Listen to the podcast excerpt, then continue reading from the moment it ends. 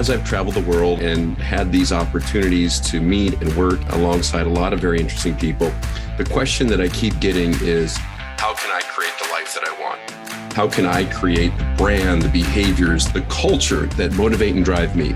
This podcast is dedicated to those questions. We can figure out great ways to move forward in life and create a life worth living, a life with purpose and meaning.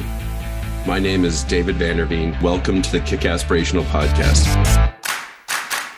I'm so excited. We've got Paul Fishman on today. Uh, Paul's famous for a lot of his work in self love, um, in particular, the road to self love, the self love diet, and really helping people learn to say yes to themselves. Paul, welcome to the Kick Aspirational Podcast. Well, my dreams have come true. Someone thinks I'm famous, so thank you for having me. no, we're, look, we're uh, we're really excited to have you. You've got an amazing um, your Instagram account, your your your podcast, the program what? Uh, how did you get into you know? And so the Kick Aspirational podcast is all about helping people break through barriers in their life, do more than they thought they could, act, self-actualize in a lot of ways, um, which lines up really well. I think a lot of the work you do. What got you into self-love and kind of focusing on that as a as a point of view? That's a great question. I mean, there there are so many different aspects to my journey into self-love, but ultimately it was because I didn't love myself and I wanted to figure that out. And I was having it mirrored back by all of these people in my life. At the time, I this was around five years ago, I was a personal trainer, nutrition coach, Pilates instructor, spin instructor, and I was in the whole fitness world. And people kept on coming to me saying, I want to lose weight so that someone will like me, or I want to lose weight so that I'll get more followers on social media, or that I could fit into this outfit. It was all about external validation. And I realized that a lot of my life was focused on pleasing others instead of looking inward and being like, what's going to actually please me? So it became apparent uh, in, in the world of the internet entrepreneur that I need to commodify my own journey and, and make money while teaching other people how to love themselves at the same time that I was teaching myself to love myself. Kind of um, making a little joke on a realization that I just recently had about my entire life's purpose, but um, it no, was. But I, yeah, yeah. Sorry, go ahead. Yeah. No, no, no. No, but, but, but I think that's, you know, a lot of people that interview, they're part of the reason I like to ask the questions because generally, you know this comes from a point of passion and it usually comes from some point of your own kind of transformation that has to occur. And when you have this experience this transformational you know experience that lends and you have this kind of big aha moment then you want to share that with other people right? Um, yeah. is that consistent with what you've kind of felt or how you how you ended up in this point? Absolutely. For me it's always just been this understanding that the more i talk about it the less alone i am and I've always had this gift of resonance and gift of vulnerability.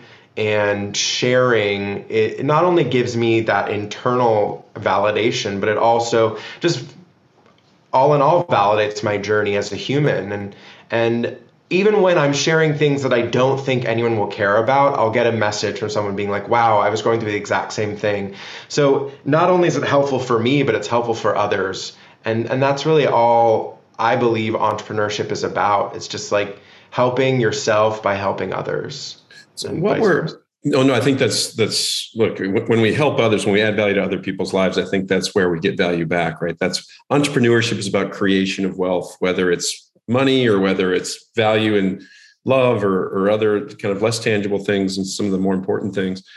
Um, how did you get to a point? I mean, can you tell us a little bit about the origins of the lack of self love you had, and how you solved that was was it i mean i'm guessing here but you know we i just had a guest on who went through a really uh, horrific journey. And one of the things that he had to learn was that you know the pretty hard to change your environment but you can change your interior. Was this for you? Was this about you know external? I mean you're a trainer you're physically helping people fix their the shape of their bodies. Was it external and internal? Was it mostly internal? Was it mostly external? Tell me tell me about the origins of your story and kind of how you how you solve some of that yeah, well, I I grew up in from the outside what looked like a really solid family. You know, there's five of us, my mom, my dad, my brother, and my sister. I'm the oldest of three. And as the oldest, I like to think of myself as the experimental child because my parents had no idea what they were doing and, and they were doing the best that they could with what they'd learned and experimenting a lot on me um, with regards to boundaries and rules and expectations. And I look at my sister and I'm like, wow, you had it really easy because she was the youngest and the only girl. So she got all these benefits. But, uh, you know, it, the family was really chaotic. I was raised in a lot of chaos. My dad is a recovering addict and this is all something that I was we didn't find out until the pandemic. So for 30 years oh. um, my father was hiding this addiction, which was just like a piece of the puzzle, right? Mm-hmm. I mean, I'm really into family and ancestral ancestral trauma and how um, traumatic experiences and events and feelings can be passed down generation to generation. Right. And a lot of this stuff was passed down from ancestors. You know, this idea that we secrets keep you safe. And uh, if it's not work and the family needs to look a certain way but inside they're just being i mean we went through so much as kids. Yeah. and we were very privileged as well. Like you know we we were upper middle class. We didn't have any wants or needs. We went to private school. And at the same time like there was a deep deep terror that i had of my father. And because of that i i developed this need to please not only him, but other people. And within this people pleasing journey, which people pleasing is actually a trauma response, it's there's fight, flight, and fawn, and fawn is that people pleasing response. I lost self confidence. I I developed a sense of worth around what other people thought of me, not necessarily what I thought of myself. And on that journey of trying to rediscover who I was, I just fell flat on my face so many times. And uh, as a child, I was and still really am into the performing arts.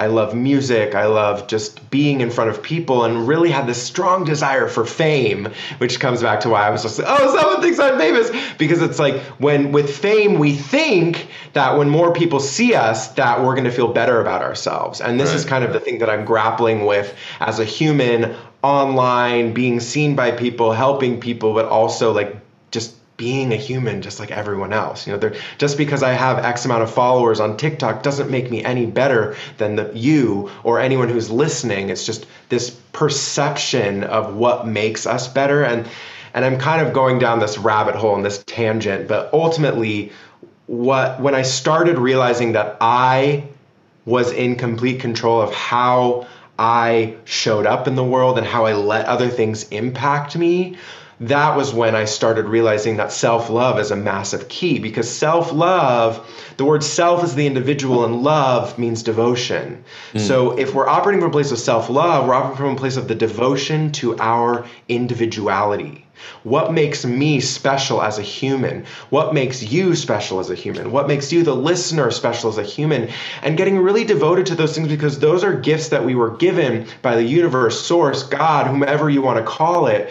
And by not showing up and using those gifts, by by allowing yourself to be silenced by the world or fear, that is the most selfish thing that you can do is by not allowing your gifts to shine through. So when I say my gifts of vulnerability and resonance and really like music and performance, if I'm not using those gifts, I am it's a disservice to the world. Because a lot of people are like, well, Paul, self love is selfish. And I'm like, it's actually the most selfless thing that you can do is love yourself. Wow. No, I think that's absolutely right. And it's this gets you just talked about a number of really interesting things. And I want to I was taking notes. I wasn't ignoring you. I was taking notes while you were talking. So I wanted to come back and hit on some of these. But uh, you know, there's um there's a really great book called Psycho-Cybernetics, uh, written by a, a, a, surgeon, a plastic surgeon, who started to recognize that changing people's outward appearance didn't necessarily fix the thing they were. Some of them were trying to fix internally. You know, some of the more psychological elements they were trying to solve which sounds a lot like the self love work that, that you've gone through and done. Do do you th- so one? Do you think there's a difference between happiness and like deep joy? Is there some confusion there? Or like people think, well, if I if I please my father, that'll make him happy. That'll make me happy. but ultimately it's not serving yourself and so you're not finding that joy and then i guess the other thing is do you have do you have people who come to you thinking well if i just fix my body if i just get in shape if i just lose that extra 20 pounds then i'll be happy then i'll find this this sense of completion or if i get famous i'll find this is that sort of is that along the lines of some of the things that you've dealt with and you're, you're talking about Absolutely. I mean, for me, happiness is fleeting. It's a momentary feeling. Joy is this long, um, under like beautiful, beautiful experience. So when people oftentimes confuse happiness and joy, like right. you were saying, and and I think that to be happy is are in the little moments and to be fill, filled of joy is something that we can control. Happiness might actually be something that's triggered by the external whereas joy is an internal feeling. I also have gone through these stages of my life where i'm just like why can't i just be joyful all the time? And the reality is is that without the sadness and without the fear and without the the longing and the hard moments in life then joy would get really really muffled. And if we were always joyful joyful, then we wouldn't actually ever even experience joy. No, I think that's right. And so you went from this sense of you said you you were falling, you know, you were somebody who was trying to please a lot. You were you were focused on everyone else's sort of happiness, but losing your own in, in the process. Um, what what was it for you? Was there a sense, was there a time where something broke, or you hit sort of rock bottom, or what was it where you went enough? It sounds like I mean, by, by the way, I don't know this, but I'm kind of assuming this where you kind of were like, okay, I'm not going to go this way anymore. I'm going to go a different direction. What was, can you tell us about that process and, and how you got there? Sure. So, uh, my rock bottom moment, and I feel like I've actually had a couple, but like my first rock bottom moment was I was around 24, 25. I was living in New York City, and New York City is like the dream for me. I always dreamt of being there ever since I was a little boy, and the first time my dad took me there and I made it. I graduated college. I moved to New York. And then I was just kind of traveling down this path that I thought other people wanted me to travel down. I got the job and it started climbing the corporate ladder. I had the relationship. You know, we were saving to buy a home. We were going to get married, have kids, all these things. And inside, I was just panicking because none of it felt aligned and true. But I was forcing myself this beautiful round peg into a square hole because that's what I thought other people wanted for me. And ultimately, it all came crumbling down when I woke up one morning. I was looking in the mirror and I didn't recognize myself. I didn't recognize the person staring back at me. I was like, who is Paul Fishman?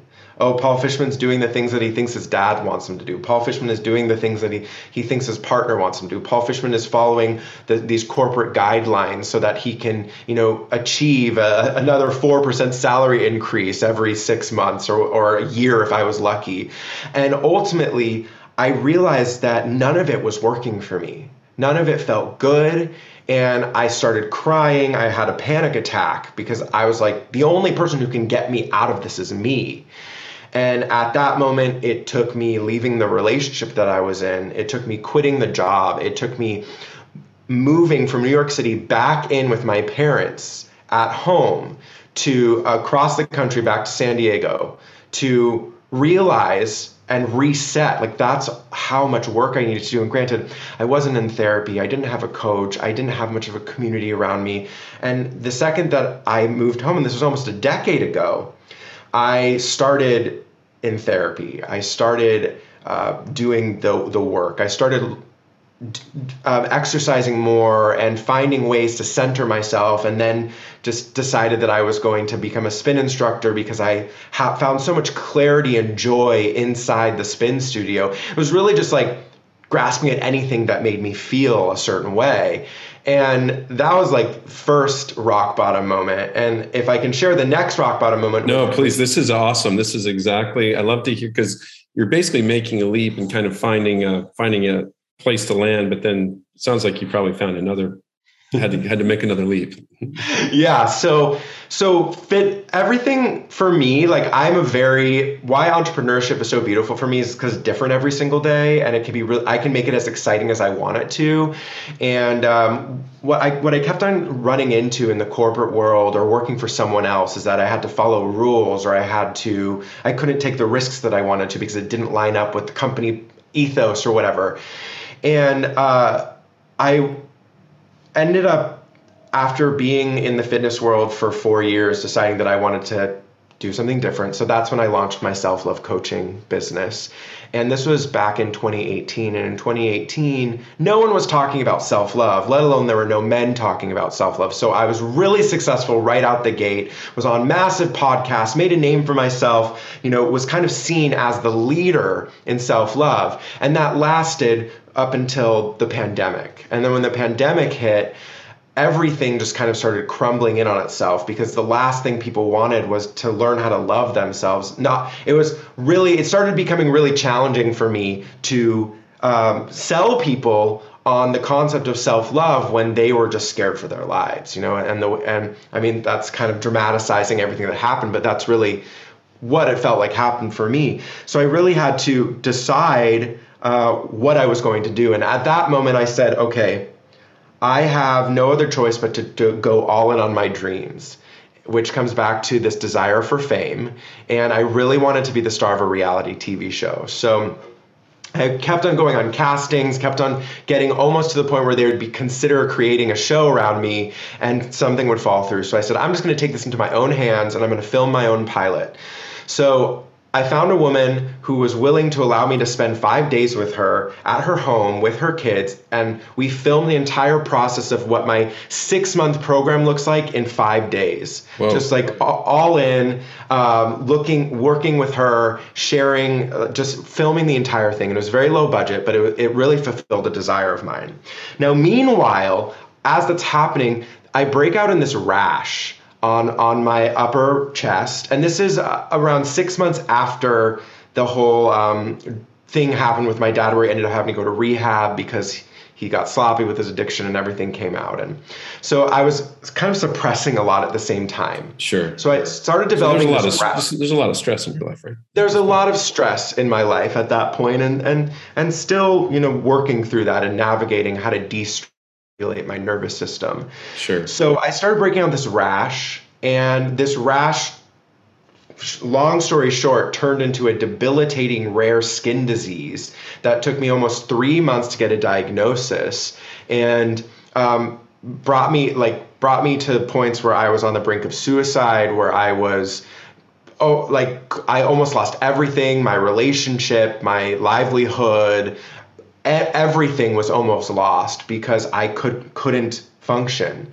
My right. skin was red and itchy and flaky and and I couldn't sleep at night and my feet and hands the skin thickened and it started cracking so I couldn't walk. I couldn't be on social media because my face was covered in flakes and it was so it was this moment in time where I was just like why God, why is this happening to me? Why are you doing this to me? And now as I'm I still am growing through it, but it's it's a 12 to 36 month healing journey. I'm around 14 months in, and it's it's a lot more manageable now. Uh, I realized that that rash was the biggest blessing that I ever had in my life because it really pushed me to down, pushed pushed me to look at all of the moments in my life that were where I was just ignoring things, ignoring the grief of of actually like feeling the pain of having a parent who was on a pedestal being ripped down and all the sacrifice I made to impress this person who's just only human and acknowledging over and over again all of the mistakes that I made or the sacrifices that I made. They were not mistakes, they were on pushing me on the path that I needed, but the sacrifices that I made of myself to please other people that were not serving me. Leaving the city that I always I thought it was New York or nowhere for me. Leaving that city because of sacrifices that I made for other people. And knowing that I had made this bed and I had to sleep in it. And looking, and so having days, weeks, months of not being able to do anything but like sit on my couch and like barely keep my eyes open and just introspect and reflect on what why is this happening for me? Why is this happening for me? What can i do differently? Because the second i decided that i couldn't be a victim to this disease anymore and i had to really shift was when i started healing and peeling back the layers of anger and rage grief like expressing these things in positive ways, knowing that when we express anger positively, it's creativity. Mm-hmm. And when we allow grief to move through us, it has no longer any control over us. And as I started peeling those layers away, I realized that forcing my business to to work was what really was the breaking point of this rash. Not only that, but like the rash also came to keep me from turning into a reality TV star because that would have destroyed me. so thank God for the rash, I guess that listen, that's the only way that I can look at it now and like be grateful for the past 14 months because the, like there were multiple times where my partner almost left. Yeah. They were like, we, we can't do this anymore. And there were multiple times where I was just like looking at my bank account, being like, what am I supposed to do? You know, and for whatever reason, I kept on getting like one client every month, just enough to sustain my life, just enough money, but there was no excess. And it was still kept me in this like vibration of chaos. Yeah. So now where I am is at this point of, of un- unpacking why do I feel more successful in chaos? Why can't life just be boring? Why? And and I heard this quote that really resonated with me. It's like we've been conditioned by reality TV and the fear, um, the fear-centric news um, cycle, to that chaos is what life is meant to be like. That drama is the ordinary, but the reality is, is that drama is the extraordinary. Chaos is the extraordinary. Life is meant to be these simple routines that that are are not necessarily boring, but not they don't have to be exciting every single day. You don't have to have this exciting life to be successful. So this is like moving into how do I like plant these seeds into my life right now to really soothe my nervous system and on this point where I'm getting ready to move back to New York City. Oh wow. Because because I have all like I it, it just everything aligned and my partner and I were going. So it's like so, and so how how long ago did you have this rash and this this sort of second crisis?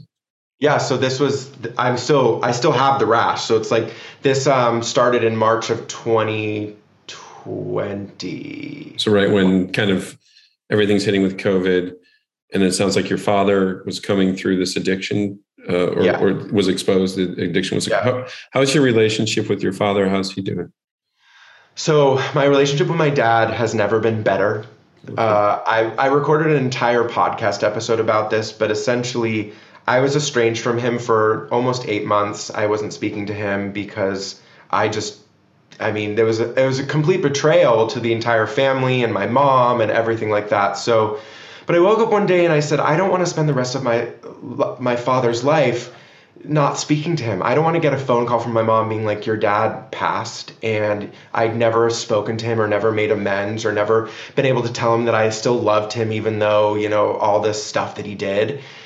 And so I I went to counsel with some of my um, my friends and and men that I really trust in a in a men's group that I work with. And one of them said to me, Paul, you could spend the rest of your dad's life and the rest of your life trying to forgive him, trying to right the wrongs of your previous relationship, trying to make that previous relationship a better or heal it. He said, What I recommend is that you go in and you say, Dad, I'd like to start a new relationship right now, mm. one with standards of zero unspoken expectations, of a peer to peer relationship, not a parent child relationship, of asking for help if we need it and being okay receiving a no or being okay communicating about it. And that was probably the hardest conversation that I've had to have with him because it really, in that sense, I had to forgive him to move forward but since, and that was back in November. And since then, our relationship has been the relationship that I've always wanted my relationship with my father to be like, which is one of grace and forgiveness and communication and zero judgment. It's it's really been so beautiful. And it sounds like limited expectations too. It sounds like uh, you, you know you've mentioned boundaries a couple times. You know, I, I think that's from what I've read about you and when you know what I've seen about you, you know, a lot of what you talk about is saying yes to yourself, saying no to others at times when it's important. Is I mean, that's kind of a framework, like a boundary. Um, have you had to put new boundaries on your life to to get to this the sense of joy and the sense of better relationships with people, et cetera? Yes, and the the most interesting boundary that I've been um, playing with is the boundary with my saying yes to myself, because I found that I was say I over course corrected with the yeses and i was just this penultimate yes man with myself. I was always saying yes regardless of whether it was smart or a good financial move move or something like that. Like i was just like told no to myself and to by others for so much of my life that i was just like i'm going to say yes regardless. And it it got me into a lot of trouble because I was continuously saying yes in investments in my business and and therefore I wasn't really taking into account my family or anything that those needs and I was saying yes to all these dreams and my health I lost my health. Right. So now it's really just finding the balance and knowing that like it's some things I I don't have control over, right? Like I'm just Sure. I'm a recovering people pleaser who's realizing that I'm a control freak and the best place to belong is in the unknown. and how does that work with your partner? It sounds like you and your partner had had a little breakthrough too during this uh, this rash crisis and some of the things going on. Uh, has that have, have you had an adjustment with how you're living with somebody in a in a relationship? I think that it's there's been a lot of boundaries on his side, like that he's had to really push through in the sense of, uh, I believe that people who are, I believe that we're all on a hero's journey and we're all kind of in this, this movie of life and the universe or God or source, however you want to call it, the goal for the hero, and I'm the hero, you're the hero of your story. The goal of the hero is to have this conflict and resolve it right, and right. die a peaceful human. And and the conflict is brought up by all of these different players in our life. So whether that's your partner or your coworkers or your boss or a child or whomever it is. And really my partner and I came into each other's life to heal each other heal our or support the healing of the trauma. And it's interesting because the things that I do just as a human, because for instance, like an example I love to give is that I was raised with cleaning and chores being a punishment. We didn't have an allowance, we didn't get rewarded for that. It was a punishment. Right. And my partner grew up in a home that if it wasn't clean, it meant that his mom was on a bender or his parents were in a fight. So any dish that was out of place or anything that wasn't that was left untidied on my behalf was a direct attack on my husband's trauma response. Wow. wow. So we, I swear, we spent thousands of dollars at couples therapy just to re, like learn this, and so I, uh, this was really a gift that I can continue giving. It's that like, if something triggers you that your partner is doing, the the first opportunity is to acknowledge that that's your trigger, and find a productive way to communicate about it. Because just because now I understand that when the house is a mess, it's triggering the the little eight year old in my husband to to panic and think that things aren't safe. Doesn't mean that I don't get to also work on those things and be a cleaner person because as I continue to clean up after myself, my mind is clear. I have more clarity. So um, to kind of answer your question with that story and also just finalize that like he realized that his safe space was in nurturing and taking care of other people. And he had to push himself and put himself so far at the back burner to not only care for me emotionally, physically, but also carry the burden of our, our two income household on one income. Mm. So there was so much involved where one day he broke and he was like, I can't do this anymore. Mm. And it wasn't because he didn't want to be in a relationship, but at the time it felt safer for him to walk away because he knew that he could take care of himself than to get through the storm. And he learned so much about himself and learned his worth and his value, and that I can actually be someone that he can rely on to hold him. Wow. Not at like my darkest, darkest moments and where I was in so much pain and couldn't sleep, but like that's just like hopefully that is not the norm for our relationship and life. But we can get through anything now and we're so yeah. much stronger for it. No, I think those crises you discover a lot about yourself and, and particularly when you're in a committed relationship, like how you, how this works together, right? How how you support each other when that when that really happens. Um, what is so? Do you still work as as part of your self love program and self care program? Is it related to physical fitness as well, or is it primarily an interior practice? I, I saw the self love diet. Maybe tell us about that a little bit. And is it actually something you're eating, or is it something that you're feeding your brain? What, what is the self love diet? Or yeah. So how does this all work? Um, the word the word diet is um, at its baseline is just means habitual nourishment. And um, when I started the self love diet, I was transitioning out of the physical fitness space. So a lot of people who were already following me knew of me as someone who did this um, physical coaching. And really, I just went in guns blazing. Was like, I'm going to disrupt everything. I'm going to show people that a diet doesn't have isn't about restriction. It's about habits and it's about nourishment. And we can nourish our minds, our bodies, and our souls. So, in the self love diet, what we do is over the course of six months, I'm taking you through the five pillars that I believe you must do to get devoted to your individuality and to learn how to habitually nourish that devotion to your individuality.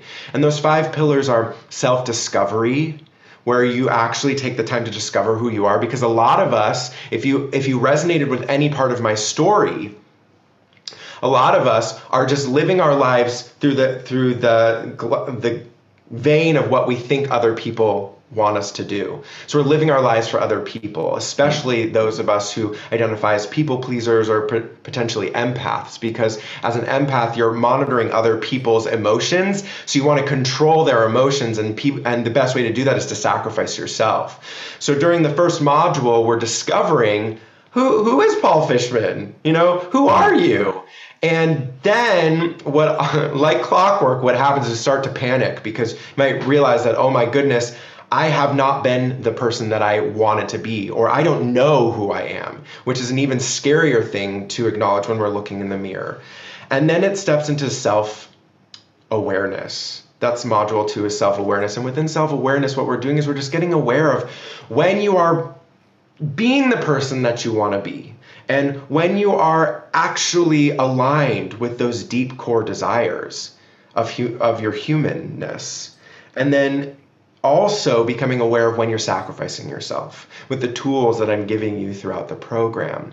And then the next step is that we're stepping into self acceptance. And self acceptance is a wow, this is me. I'm standing on two feet. I'm safe being me. And it actually feels really, really good. And this is what I need from myself to accept me. So you're getting really, really cl- crystal clear on the pillars of who you are. And then the fourth pillar is self expression. How do you express yourself? How do you express your needs, not only to other people, but to yourself? And how do you stay aligned and authentic in that purpose and passion? And then the final piece, which is the piece that everyone always wants to get into right at, right at the beginning, is self love. And really, self love is the easiest piece of the equation when you have these four, because what you're doing is you're witnessing yourself to standing in your own discovered, authentic version of you and loving that person and knowing that self love isn't finite. You're going to wake up one day and look in the mirror and be like, God, I hate myself. Or, or man, I really messed up and that's okay. But if you have all of these tools that over the course of a decade I've compiled into this six month program, you have the you you have everything in your tool belt to get through those hard days and not make yourself wrong, but allow yourself to just be made a human.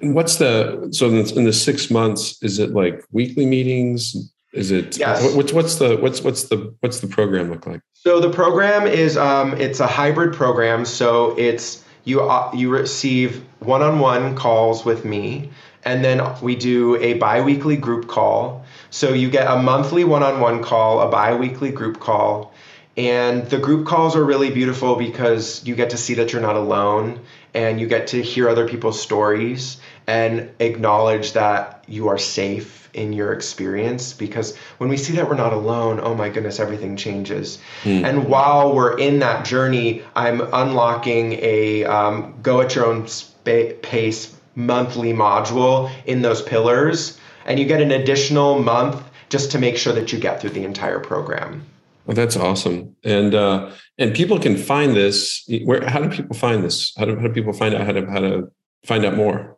Yeah, so you can go to paulfishman.love. So that's Paul, my first name Paul, last name Fish, like the things that swim in the sea, man like me, dot L O V E forward slash self love diet. And there's all the information there, and you can apply to the program. Uh, we ask that you fill in an application because there's this excitement when it comes to writing out your goals. And even if it's a I don't know, I love people to just fill out the application knowing that they're ready to take that first step. I've had clients who say, I started filling out the application five times before I press submit. And that's just the journey. And there, so um, that's how you can apply. And it's rolling admissions. So we're always accepting new people. And I I love love love the process. It's all built into a custom app that I have. So the community is focused. It's you can take it with you. You can post in there. It's kind of like um, Facebook. If Facebook and a warm fuzzy hug had a baby, and uh, and like I said, we have the biweekly group calls, and then you get a monthly one-on-one call with me and the support of the community. Is there an ongoing process that happens too, like through the app, or how, what what happens after people complete their self-love course? They continue to self to love themselves. Well, so as I said, self love is not finite. And um, really, what I found works the best, and this is something that was really hard for me at first, but is actually really beneficial, is you, there's a six month timeline of access with your tuition that you and the investment that you get access to. And then at the end of six months, you have the opportunity to renew for another six months, or um, we send you best wishes and we say fair due. And uh, and it was really hard for me at first because lifetime access feels like such a make or break for people. But what I found is that with lifetime access, no one was actually showing up for the program. And once and I, I, say no one as a blanket statement, but there were a lot less people were committed in doing the work. Yeah. I was going to say, it, it, yeah, it takes commitment, right? Otherwise, right. it's not a community.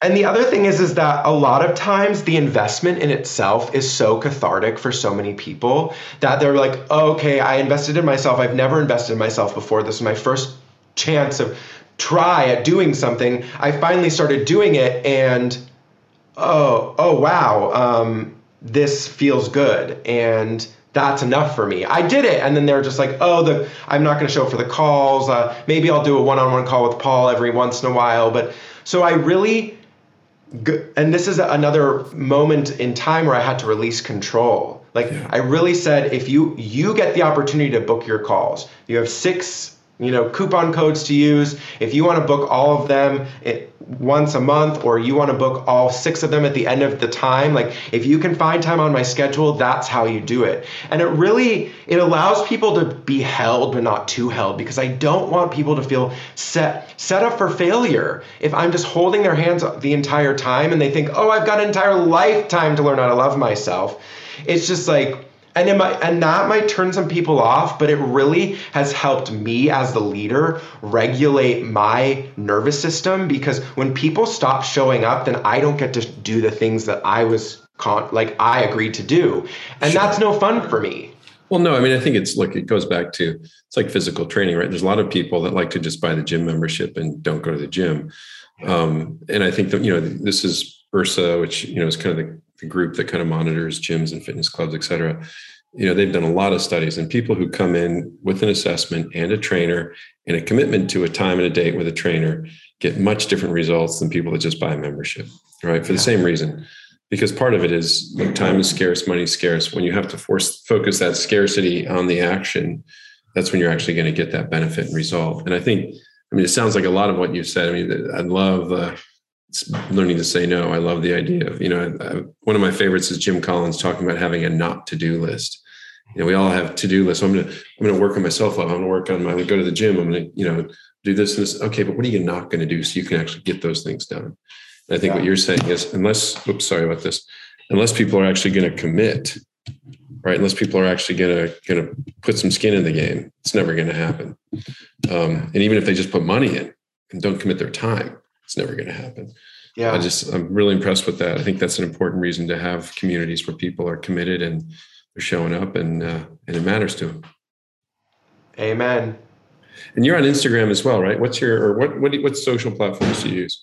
Yeah, so my favorite platform right now is TikTok, and you ah. can find me um, at paul.fishman. And on Instagram, uh, it's at Paul Fishman. So either way you search, you'll find me. And I'm really just um, doing my best to have fun on the platforms. And, and if you want to learn a lot of valuable advice and hear from a lot of great people about self love, I would highly recommend you listen to my podcast. It's called The Road to Self Love. And that's like a great place to start if you're scared of the idea of what does self-love mean. Does it mean I'm gonna have to sacrifice all the things that Paul sacrificed. And a lot of my clients were like, I was so scared that I was going to have to leave my relationship, leave my job, and move back in with my parents to love myself like you had to do, Paul. I'm like, no, it doesn't have to look like that at all. Like everyone's self love journey is different. But I have so many resources available, and on my website as well, there's links to all the things. And I'm just excited to receive anyone's application to the self love diet. And also, if I was just like an inspiration for someone to know that you're not alone. That's awesome. And you work with men and women, or is it just? Yeah, yeah. men and women. I love I love working with men. Um, it's and women are I find are more um, willing to do this work. Uh, but when I get the opportunity to work with a man, it brings me so much joy because it's it's there's just a lot to be said about that. No, I think so. I think it's harder for men a lot of times to to find that nurturing side, particularly for themselves, to find that emotional state and be comfortable talking about it out loud with other men or other men and women. Um, but I think that's that's really impressive. I work with a lot of women right now, and uh, you know, it's it's um, it's amazing to see the nurturing and a lot of the self work that they do but it's impressive to hear that men are doing this too because i think we all need it we're all made out of people and we all need to uh, work on ourselves if we're going to be good for other people around us i think a lot yeah. of times well this is great we'll put all of these links in the notes on the podcast and um, we'll make sure that people have access to your website and to uh, obviously your social and to your to your podcast but uh, i really sincerely appreciate the time to, uh, tonight for me this afternoon for you in in san diego um, but uh, it's it's great great to hear about self love and how we can fix ourselves. Thank you so much, Paul. Thank you for having me. You for joining another episode of the Kick Aspirational Podcast. You know, the most important thing to remember is this is not a spectator sport. What I'm deeply interested in is hearing about your stories and answering your questions. What does your life look like? What are you trying to accomplish? What are the barriers that you're trying to break through? because at the end of the day, the Kick Aspirational podcast is about helping people break through barriers of their own. I'd love to hear what you're working on. I'd love to join you in your battles. And most importantly, whatever you do today, please, among all other things, be kick aspirational.